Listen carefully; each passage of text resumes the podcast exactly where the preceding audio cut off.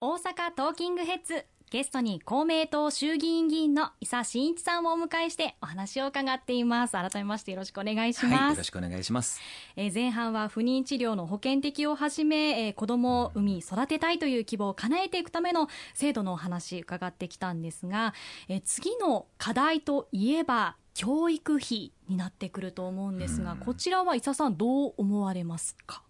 これあの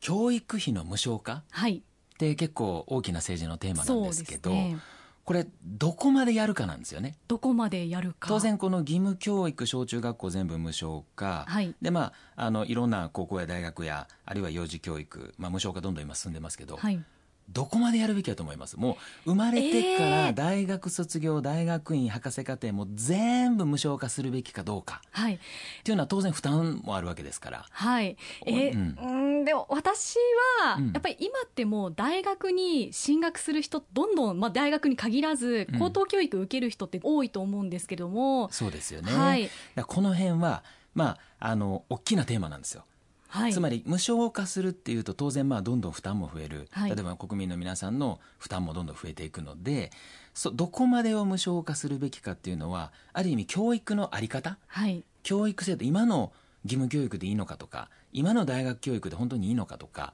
その辺と実はねすごい深くかかってくる話なんです。世界各国見てみると、うん日本よりも教育に国がお金を出したり高等教育まで結構カバーしてる国、特に北欧だったりはありますよね、それと比べるとどうしても国民としてはそれぐらいお金を出してくれるっていうのは嬉しいよなって思ってしまうんです例よえね。ば私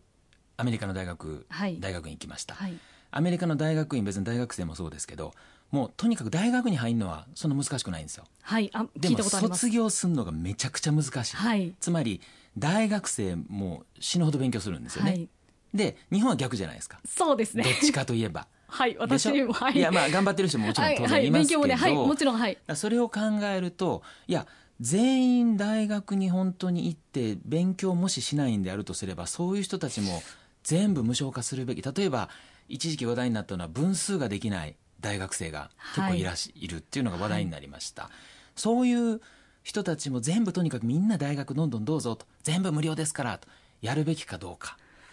難大きなテーマしくなってきましたね。そうそうそうそうまあその辺も含めてねちょっとまあね議論しなきゃいけないなと思いそうま。ですすね。うんはい、まあえっとまず今の制度としては幼児教育の無償化うんっていうのもありますよね。まずあの順番にいくとまず幼児教育の無償化実現されてる。で、えっと小中学校高校のうん授業料も無償化っていう、今今そういう段階に来てますよね。そうですね。だから無償化自体は大きな流れだし、はい当然我々ももうその思いでとにかく教育の無償化どんどんやっていくんだって思いでここまで来たわけです、はいだからあとはそれをどこまで推し進めていくかっていう議論がやっぱ大事なことじゃないかなとやっぱお金かかりますからね、はいどっちにしても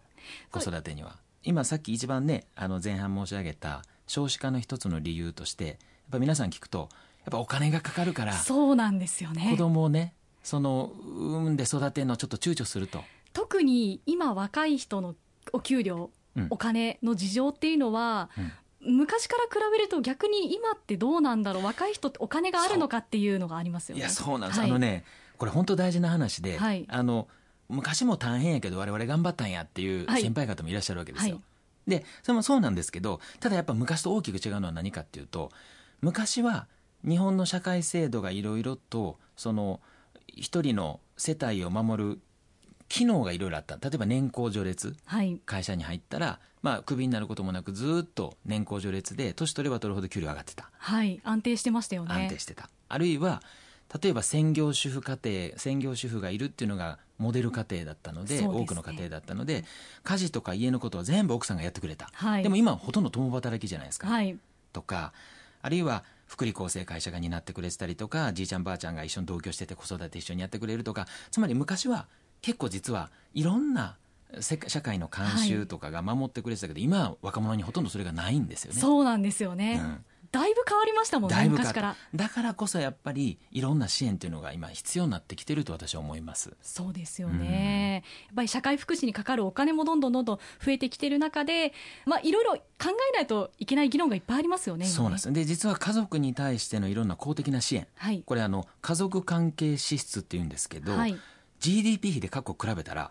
日本って先進国で最低なんですよそうなんですね。最低あの GDP 比でいうと日本はだいたい1.3%これまではいで、平均 OECD の平均が先進国の平均が2.1%なのでああ、 ドイツは2.2フランス2.9イギリス3.5%日本は1.3ですえー、ちょっとぜぜ全然違うじゃないでそすうか。で一応皆さん消費税今回10%負担していただいている中でこれをいろんな、まあ、あの教育の無償化をはい今回いろいろやったので、例えばさっき言った幼児教育無償化とかで今1.9まで上がったんですよあ1.3からあちょっと上がったんで1.9すまねでで,、うんもまだ平均2.1にたど届りい着いててなないいですね。そうだからここは世界と比べてもやはり家庭に対する支援というのはやっぱり少ないうのーんでこれはもう絶対増やさなきゃいけないと思ってます。そうですね。は。はいいではちょっと具体的に今ある制度についてお伺いしたいんですけども、はいまずは、えー幼児教育の無償化ですね、うんうはい、こちらはどうなってるんでしょうか。これは、まあ、3歳から5歳が今すべてもう所得に関係なくはい。日本全国すべての子どもたちが今無償化されているとということになります。今まで大体ね平均で月2万5千円ぐらい保育費って払ってんですよ大ああ、体そう平なん均ですね。うんこれが全部無償化されてるんで、はい結構大きいです、はい。おでね、嬉しいですね。そうでこれ消費税財源から出てるので、うんまあ、消費税確かにちょっとは8%から5%上がりましたあは10%いに上がりましたけど、実は月々2万5千円がなくなってるとそうなんですいね。う状況なんですあー消費税がそこに使使われてるああ、でそうなんこでれすねは実はあの我々公明党は結構こだわって民主党政権から自公政権に戻ってきた時に我々あの自民党と公明党でこれやりますっていう約束ごと文書をするんですよ、はい連立合意書ここにね我々強く言って幼児教育の無償化絶対入れてくれって言って入れてもらったっていうのがあったから、はいそうやっぱ幼児教育結構大事っていうことです。その大事時から教育するっていうのは。大事ですやっぱりこの3歳から5歳とか0歳生まれてからすぐかかる費用でちょっと子供どうしようかなっていうのももちろんあるでしょうし、はいで幼児教育ってやっぱこの時にしっかり教育がされてるとこの後のやっぱその子の人生に大きな影響を与えるっていう研究の成果もあるので、うんまあ、できるだけ若い時にしっかりとあの幼児教育を受けてるっていうのが大事だということですそうなんですねここを国が支援するとはい、で小中学校の授業料の無償化で高校授業料の無償化このあたりもどうなってるんですか、これもですはねもいともとは公立はもう無償化になったんですよね、はいでその後が結構難しくて、はい要は国公立無償化実質無償化になったとしても私立はすごい格差があったんですよ違いますよねかかるお金結構違います違ようんねですでかかるお金が違うんでしかもなんかお金持ってる人が私立行くんじゃないのって思ってる人もいるんですけどうん実は違っててはい例えば都市部はやっぱ公立行く人私立行く人半々あのそうなんですね東京だと大体6割が私立って言われてるし大阪だと4割が私立行ってますああそれはもうそれぐらいの定員になってんですよそうなんですね、ああじゃあ所得に関係なく、もう私立に行くとじゃあすごくお金がかかっちゃうそこはちょっとどうしたらいいんだっていうふうになりそまうすねだからこの私立の私立高校の実質無償化もなんとかやらなきゃいけないっていうので今こはれ実現してます、うん日本全国ででもともと大阪とかはあるいは東京もそうですけど独自に私立に対する助成金があったんですよねでここを国全体で全国で一律にやったことでその残った今まで使ってた大阪の財源をさらに上乗せで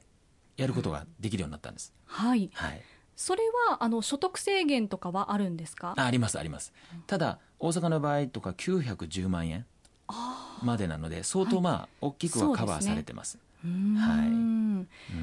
教育にもっと力を入れていきたいっていう思いがあるってことですかそうですね高校もそうだしやっぱ大学もそうなんですよねはいでやっぱお金があるなしで進学をこう諦めるみたいなことは絶対あっちゃいけないと思うので、はいとりわけちょっと力入れてずっとやってきたのがこの給付型の奨学金とはいつまり返済の必要のない奨学金うーん今までの奨学金って借金じゃないですか、はいこれから社会に出ますっていうね、若者が何百万の借金背負ってねかなりの負担なんですよね。でしそょれでも毎自月分でのお金返稼いで済も。そうはいあるし、だからここはなんとかその海外では普通にある返済の必要のない奨学金ずっと作るべきだと主張してきてこれもようやくできて、はいでしかも最初は対象者ものすごく限られてたんですよはい。でこれもこの数年毎年毎年拡大をしてきてますうーんでこれコロナ禍ですごい良かったのは、はい。あの我々のところにすごい声があったのはコロナでバイトがなくなりましたと、まあはい飲食ですからねそういう子結構多のはは多かったですよね。でしょ、はい。そうするとバイトがなくなって生活もやっていけないし学費も稼げないので、もう退学せざるを得ませいんとや、はいはい、それすごくニュースになりましたよね。でしょ、うんで我々もいっぱい若い世代から声を受けて、はいでこのあの給付型の奨学金をコロナの理由でも使えるようにしたんです、そうなんですね。そしたら、このコロナの中であれだけ退学せざるを得ませんっていう声があったんですが実は退学者数はコロナ前令和元年と比べて減ったんですうん、ええ減ったんですよ、だいぶ助かったでしょうね、それはもね。うこれ使っていただいてはい。はうーい、ん。いや、いろいろなね、うん支援をしてきたということですね。そうですねはい。教育にかかるお金、結構。ものすごいお金がかかってるので、そのあたりをどういうふうに支援をしていくか、これから、えー議論を尽くして、どんどんどんどん解決をしていきたいということですね。そうですね。これね、教育の無償化とか出産の無償化って、結構新しく見える課題なんですが、実はかなり古い課題なんです。はい。もう長いことずっと取り組んできた課題ではあって、で、とりわけ今は、岸田総理とか話聞いてると未来への投資とか人への投資が大事だっていうことを言ってて、まさしく教育なんてその分野なんですよねう。ーんだから確かこうにいうところにしっかり力を入れてやっていくようなところをどこかっていうのそうでがすねまあ今日まさしく投票日ですからそう皆そうさでんすね見ていただければはといいうふうに思ってます。皆さん力をね入れていきたいですよね。はいえー今日は伊佐さんにお話伺いました。ありがとうございましはい、た。ありがとうございました。